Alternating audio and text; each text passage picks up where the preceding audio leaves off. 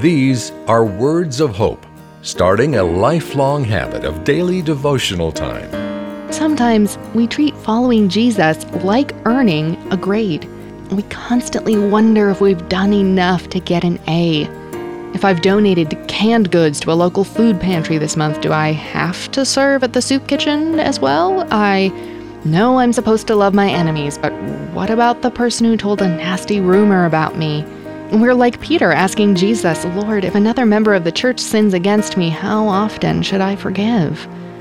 God wants us to love freely because we have been loved.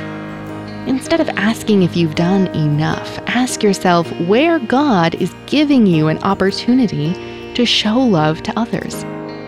You've been listening to Words of Hope. Receive our free daily devotional in your email inbox every morning. Our website is woh.org/radio.